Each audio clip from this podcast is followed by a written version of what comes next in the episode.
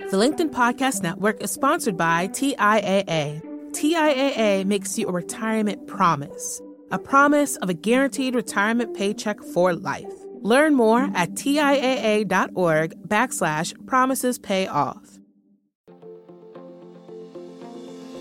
Hello, my friends, and welcome to another exciting episode of Negotiate Anything.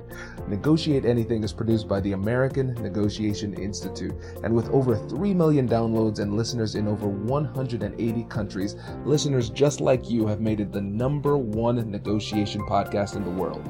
I'm Kwame Christian, and I'm the director of the American Negotiation Institute. We're growing, and I want to introduce you to our new team members and new trainers. This will give you new and diverse perspectives on negotiation and conflict resolution. And that's why Shane Martin, our head of sales and partnerships, is going to serve as co host of the show from time to time. We're excited to continue to provide you with the best content that will help to make your difficult conversations easier, both at work and at home. Lastly, our team conducts negotiation and conflict resolution trainings in the United States and abroad. Our trainings will give you the practical skills you need to resolve conflict, negotiate, lead, and persuade with confidence. Click the link in the description below to learn more about how we can make your difficult conversations easier. Jay, thanks for joining us today. Thanks for having me. Yeah, it's our pleasure. So, how about you get us started by telling us a little bit about yourself and what you do? Great. Um, I am a coach and an educator, and I work with individuals and organizations. And I help people to leverage their body and their nervous system and their brain to show up as their best selves in the situations that matter to them most. Um, I often say that I help people to be themselves in other people's force fields. Oh, I like that. Okay, dig deeper into that last line because that's fascinating. Yeah. Well, I guess um, I've heard you say that you're a people pleaser as well, recovering people pleaser yes. here. And I know for me that my experience growing up and in my 20s and even my early 30s, my sense was if there was another person in front of me, it was all about what do they need from me? Who do I need to be? How do I need to show up? You know, and I would it was it was as if it was like my my soul gets sucked out of me and i have no sense of myself my opinions my feelings you know um, so what i mean by that not losing yourself in other people's force fields is that i still get to have a sense of solidness of being here in a body of being impacted by what you say uh, of having needs of having preferences and being actually capable of tracking them and then communicating them or acting upon them Oh, that's fantastic. And I think that's a great segue into what we are here to talk about today. So, Jay, I'll give you the floor to, to set the stage. Right. Well, so we've we've established that we're both psychology geeks and we're going to nerd out a little bit on what is going on internally uh, when we're in difficult conversations or this the psychology of our own um, presence in in life is it did i get that and how absolutely. we discussed about that? Yeah. Yeah absolutely. Yeah this will be fun. This will be fun. Now when it comes down to understanding your own psychology especially in the context of these difficult conversations whether it's work or personal mm-hmm. what would you say are the most important things that people need to know? Well it's interesting as you say that i think maybe it's a little bit of talking about what I mean by psychology and, and self awareness, because we have different kinds of self awareness. And when we talk about psychology, we're usually talking about conceptual self awareness, right? We're talking about like the inner dialogue that we have.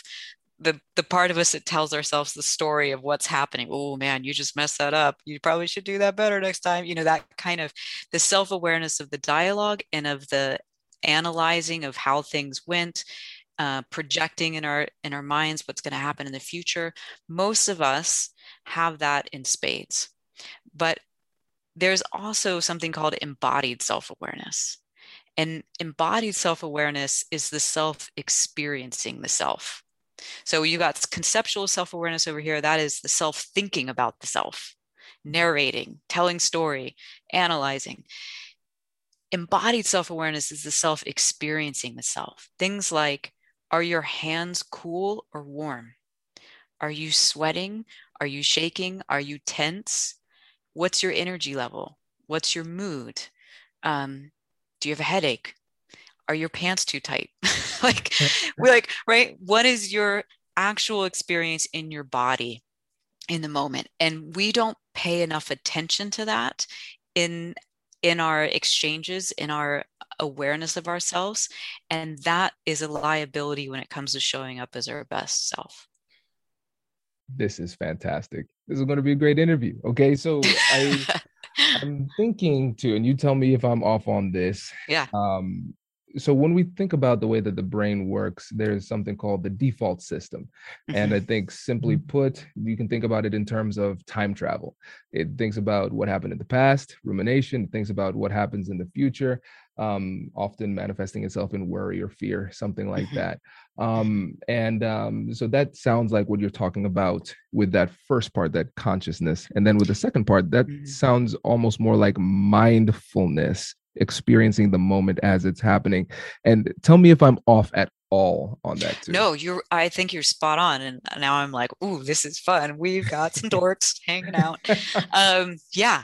So the you're right. That default network is the the analyzing past and future and kind of the the narration of your own story. And and you probably know this, um, that the that the less emotional resonance a person has had in their life, the less someone has validated how they're feeling on the inside, and the more trauma they've experienced, the more toxic that inner dialogue gets to be and gets to you know like really start to constrain and oh that was you messed up there or, you know so that's that kind of inner dialogue and how it either constrains or expands. And then you're right the embodied piece is more of what we'd think of in traditional mindfulness, though I'm not a huge fan of that term in the sense of it tends to be full of mind.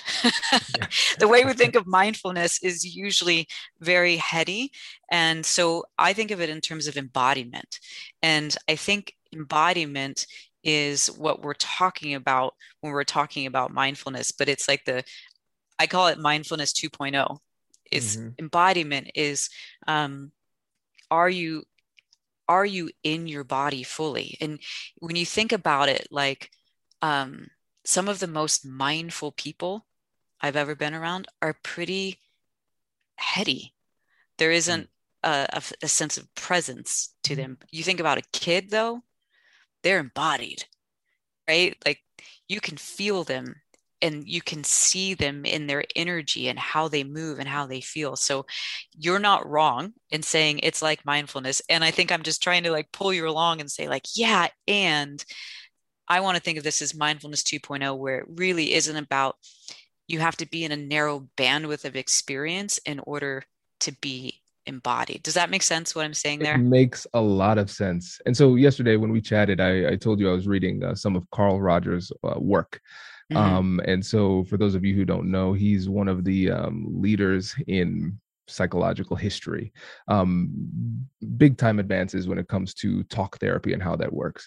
And one of the things that he brought up was his concept of the human organism and really mm-hmm. honoring the fact that essentially who you are as a body existing in the world.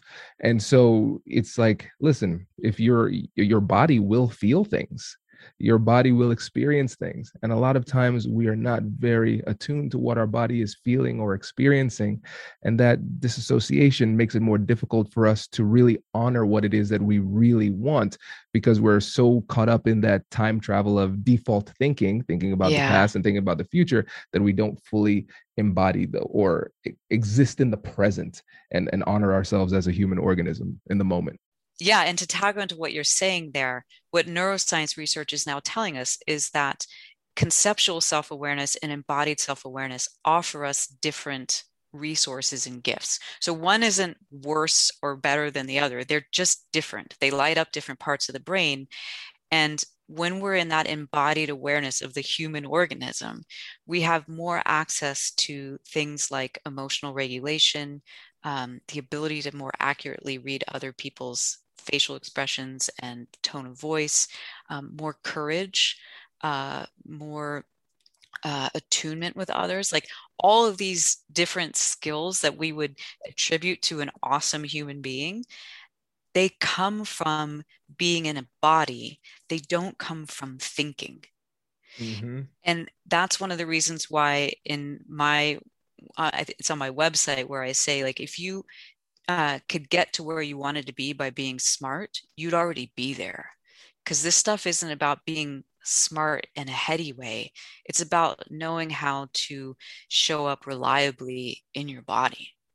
Absolutely, and and think about it too, because you brought up a really good point. There's um, both of those pathways have their benefits, and it's kind of like a hammer. A hammer is incredibly helpful if you're building something and and right. you know you have some nails around. But if I'm at a dinner table, it's of limited utility and might cause problems, right? Because absolutely, when you think about the one of the benefits of the human mind is that ability to time travel, to look back in the past, to learn from past experiences, to look into the future and for foreshadow and create strategies and, and think about contingencies. But at the same time, that is not as beneficial when it comes to really honoring the let's say for example your emotional response in a in a conversation. So i'll give an example here too. So i've been i think it's important for everybody just almost like a like a personal trainer. We don't always know what our body needs. We talk to a personal trainer. We might not be injured but hey let's talk to a personal trainer right? That's mm-hmm. the way i think about therapy too and so i've been feeling a bit down. Let's get some therapy right? So I've been trying to honor that human experience. And for me, very cerebral, as you can tell. I'm always thinking all the time. And so sometimes strategic Kwame comes in when when emotional Kwame is trying to speak up.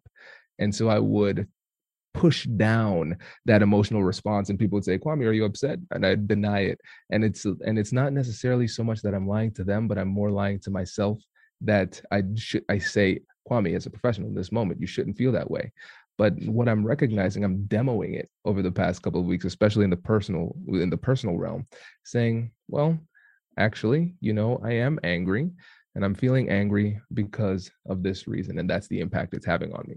And stating that has given me an opportunity to actually honor that emotional feeling and then it doesn't plague me for the rest of the conversation. And now the other person is on notice and they don't take it personally. And so i just i say it very calmly and very respectfully not in an attacking way just as a matter of fact. This is how i'm feeling. And now everybody can proceed with that knowledge.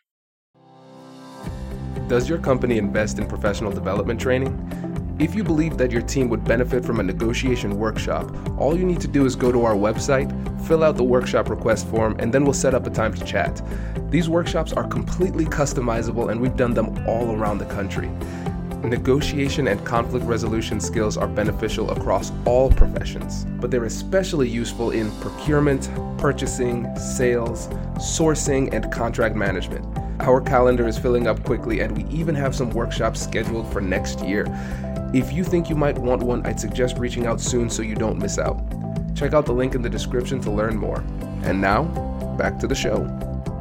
The LinkedIn Podcast Network is sponsored by TIAA. In the last 100 years, we've seen financial markets swing, new currencies come and go, decades of savings lost in days, all showing that a retirement plan without a guarantee, quite simply, isn't enough. So, more than a retirement plan, TIAA makes you a retirement promise. A promise of a guaranteed retirement paycheck for life. A promise that pays off. Learn more at TIAA.org backslash promises pay off. Hi, I'm Tomer Cohen, LinkedIn's Chief Product Officer. On my podcast, Building One, we dive deep into what it takes to build great products. Recently, we had Zach Perret, the CEO of Plaid and he shared about his struggles building a financial app for consumers and how he was able to turn it all around with a critical pivot. Take a listen. I personally couldn't resonate as much with the consumer set that we were trying to reach. I just didn't have that level of empathy. When we made the shift to building a B2B product, though, I was building the product that I wanted. My co founder and I were creating the product that we wanted ourselves, and we had so much empathy for what that product was. Such a great insight. You know, in that sense, we got lucky because we were, we were creating a thing for ourselves. And then the people that we were talking to also had the same problems we did. They were fintech developers. We'd been a fintech developer, uh, we'd been trying to build a fintech product for a year. And so we had such deep empathy. We had such a clear ability to. If you want to hear more of Zach Perret's story and the lessons that follow, listen and subscribe to my podcast, Building One. Yes. Absolutely. And you're speaking my language. And here's the thing when you can name the feeling that you're having, it's like you meet back up with yourself again and you're reunited with your sense of having your legs underneath you and like, what do I need to say to this person to be true in this moment, to connect in this moment? Because here's the thing if you're not in your body, you can't actually connect with reality in yourself or in another person. And the thing about your strategic kwame versus your emotional kwame, they have their own embodiment. And so let me let me ask you like when you feel in strategy in your strategic kwame, can you identify that that feels different to you than when in your body you're an emotional kwame? Oh, it's completely different. It, it's it, it is a completely different experience for sure. Yeah. Yeah. And so that's how, if you have embodied self awareness, which is to say you can track in the present moment am i tense am i at ease am i hot am i cold am i is my spine stiffened or am i at, you know relaxed in my body those are all clues to is this strategic me that's showing up? Is this emotional me that's showing up? Is, is this my little kid me that's showing up? Like all of these different parts of us have their own embodiment. They have their the tone of voice. They have the way they stand right? And that's part of how we track being conscious about how we show up in the in the difficult situations. Absolutely. So so let's get deeper into this and maybe uh, perhaps we could paint a picture of what it, it could look like approaching it one way versus another way.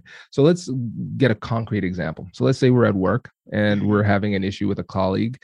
Um, you were mm-hmm. working with a colleague on a on a part of a project, and this mm-hmm. colleague is chronically late getting their deliverables in on time.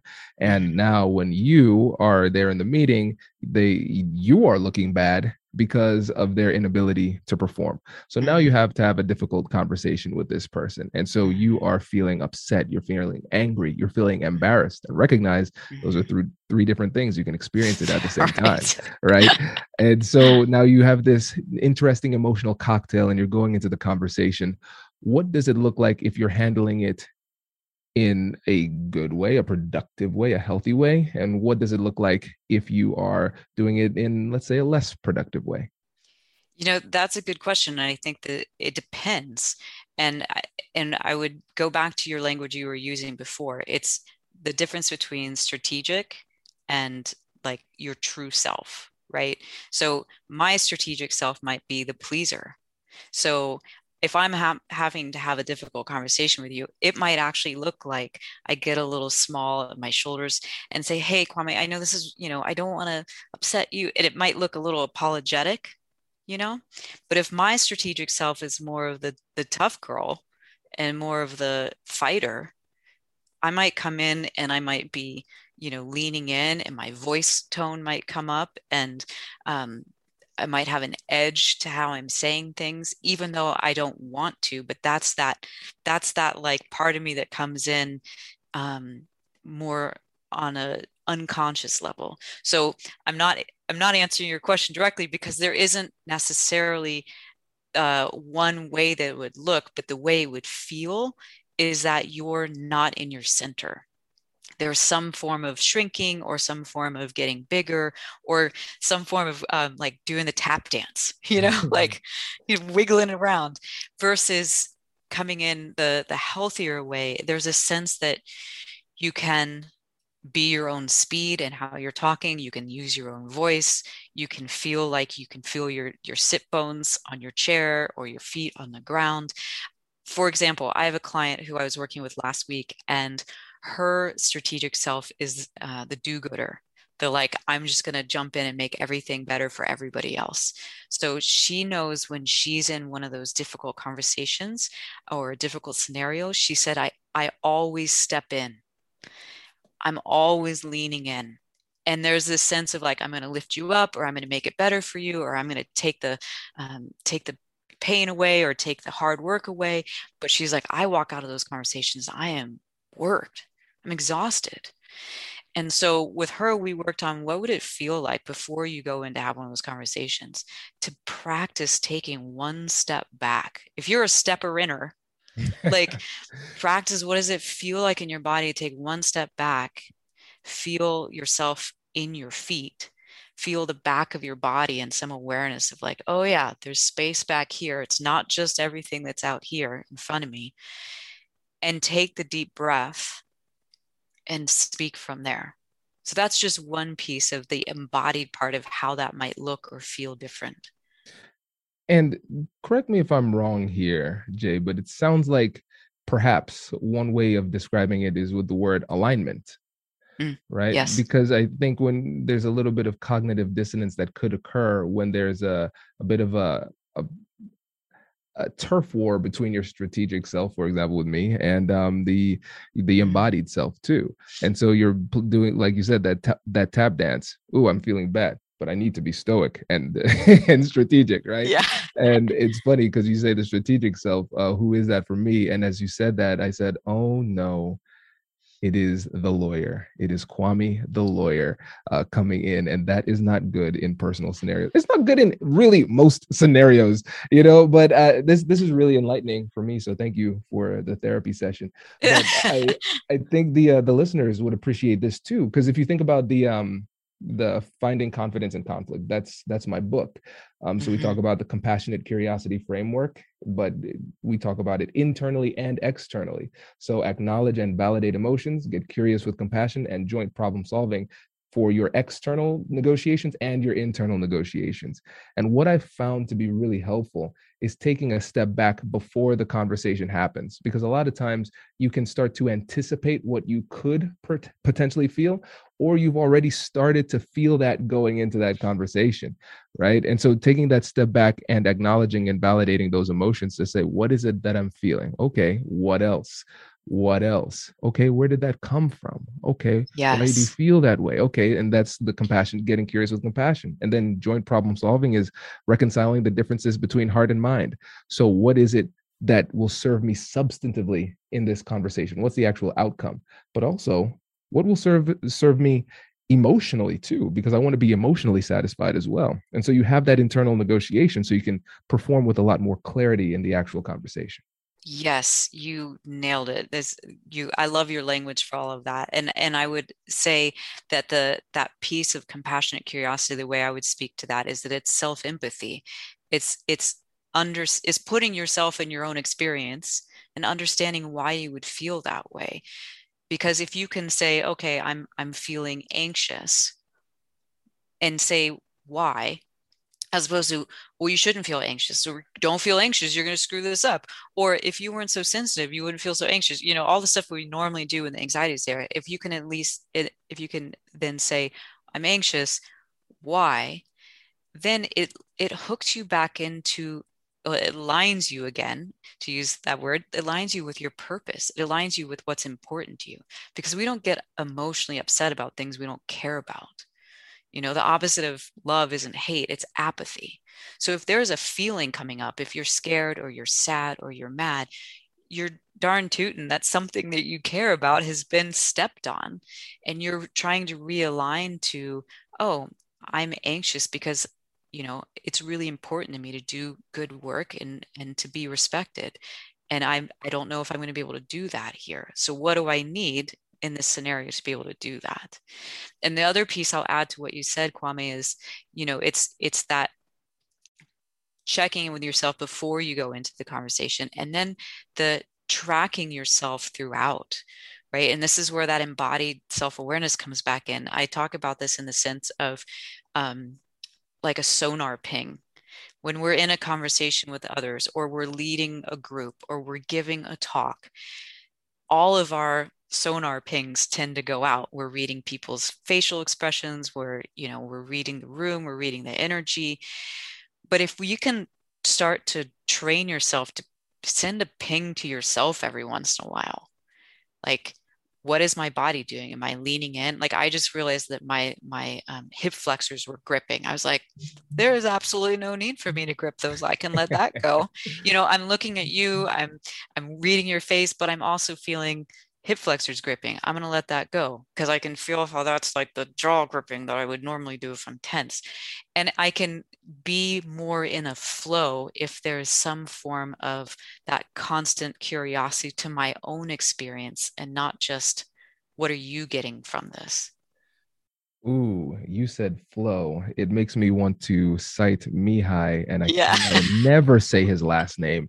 Me neither. Um, I was hoping you were going to say it. I wasn't going to try, um, but yes, his first name is Mihai, and um, he his book is called Flow. Essentially, it's if you're think into sports, it's called being in the zone, and um, you're just kind of like caught in the moment. And one of the things, one of the sensations of being in the zone is that it's almost like you're watching yourself perform you're you're seeing it almost like as a spectator but you're you're mm-hmm. completely there time doesn't matter. You think about those times where it's like wow time flew. I didn't even realize it was passing. Yeah you were in the zone. You weren't time traveling. You were actually in that moment. And um, it's it's sometimes challenging to get into that because you're so into your head. And we've told ourselves for so long hey you have to be smart. You have to be intellectual. You have to be heady Mhm. and really focused on that during the the conversation. And to a certain extent you do. But i think if you're adequately prepared and you prepare well enough then you can flow with the moment and be more attuned with what's happening. Not only with your own body and your own experience but like you said being in the moment helps you to appreciate and honor and observe other people's responses as well. And so in before your negotiation and I, I know everybody has already downloaded our 15 plus free negotiation guides at americannegotiationinstitute.com slash guide. I'm sure they have. Mhm. but if you're a person who has done such a thing right you can get a lot of in, information through that research process but at the negotiation table during the conversation you're going to get information that you could never get from any other location and the thing is it's not just going to come in what they say it's also going to come in what they don't say and what their body is saying and if you're too up in your head you're going to miss a lot of it Bingo. And it's going to come through how you feel when they say or don't say whatever it is. right? it's like I I talk to clients a lot about going into a, a job interview, for example, and most people are so focused on what do they think about me and how am I performing that they don't focus on how do I feel when they answer my questions. How do I feel when I'm answering their questions and I'm watching and they're, you know, not making eye contact or they are, or right? Like we lose a lot of information that's really useful if we're not able to feel what's going on and so it's it's presence over preparation like Ooh, I like that. right That's pretty cool. I, I feel like i've gotten to the point in my career where I, t- I talk to colleagues about this all the times it's like if you just put me in the room i think i can do it at this point i've got enough experience i've had enough times of preparing that if i were actually this happened the other day. I was doing a um, uh, a webinar for a large organization and there was two different times during the day because it's a global organization so i did it in the morning and i was going to do it again in the evening.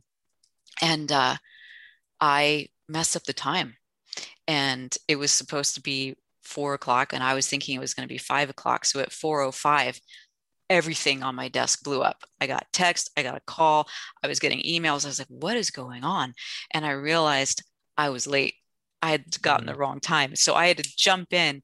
And it was pretty funny because I was like, look, I'm about to, sh- I am showing up right now and I'm going to be teaching you in real time from my own experience because my heart is pounding and I'm in that like, oh no, I screwed up, you know. And um, all that to say, I wasn't prepared, but I knew how to get back to my own presence. And from my own presence, I've done this enough I've been on this, you know, this isn't my first rodeo. I can I can get there. And I think we don't put enough stock in how much weight our presence carries, not just for other people, but for our own mental state. 100%. Yeah, I, I agree 100%. And I think that's a really powerful place to end. But before you, we do, I want to give you an opportunity to give the listeners one last tip. So, one last parting tip that is just on your heart that you say, I cannot end this interview without sharing this. What would that one thing be? Well, because we've been talking about these different parts of us, you know, we've named the strategic part. Mm-hmm. I, I want to say that, and this is kind of getting into the the psychology of things a little bit more, but we all always have our little kid self too. And our little kid self shows up in every professional setting we're in, whether we want it to or not. And so when we're thinking about being more in our bodies and feeling what's happening in emotions, it's really important to be able to kind of untangle is this present day me or is this little me that's that's scared or wanting to perform or please? And if so using all the things you know about like grounding yourself taking a deep breath that's all to get back into present day you.